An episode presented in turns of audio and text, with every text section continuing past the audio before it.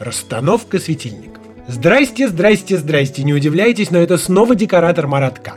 И я делюсь с вами советами, как с помощью простых вещей декорировать пространство вокруг себя. Бриджит Бардо в детстве была уродиной. У нее косили глаза, а передние зубы выпирали настолько, что девушке пришлось носить скобки на зубах, притянутые за уши. Но она этого не замечала, потому что у нее дома было очень плохое освещение. И сегодня поговорим о том, как правильно расставить свет у себя дома.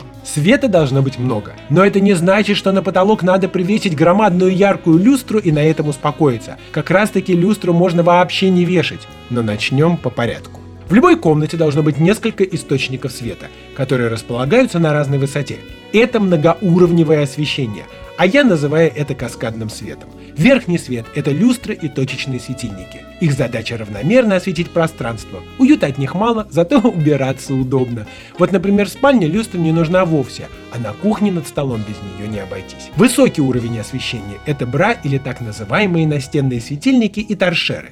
Они располагаются на уровне головы или чуть выше. Для пространств с низким потолком без них не обойтись. А если они будут направлены в потолок, то свет, отражаясь, сможет равномерно осветить комнату. Средний уровень света это настольные лампы. Для меня это самый главный источник освещения в пространстве. Именно он создает уют и контролируется. Вы можете его включить именно в том месте, где нужен свет. К тому же вы не связаны со стройкой или встройкой, электриком и проводами. Настольная лампа – источник фантазии и вдохновения. Вам не нужно заранее продумывать их расположение. Вы можете настольную лампу купить или сделать сами, а абажур для настольной лампы – это целая вселенная для творчества.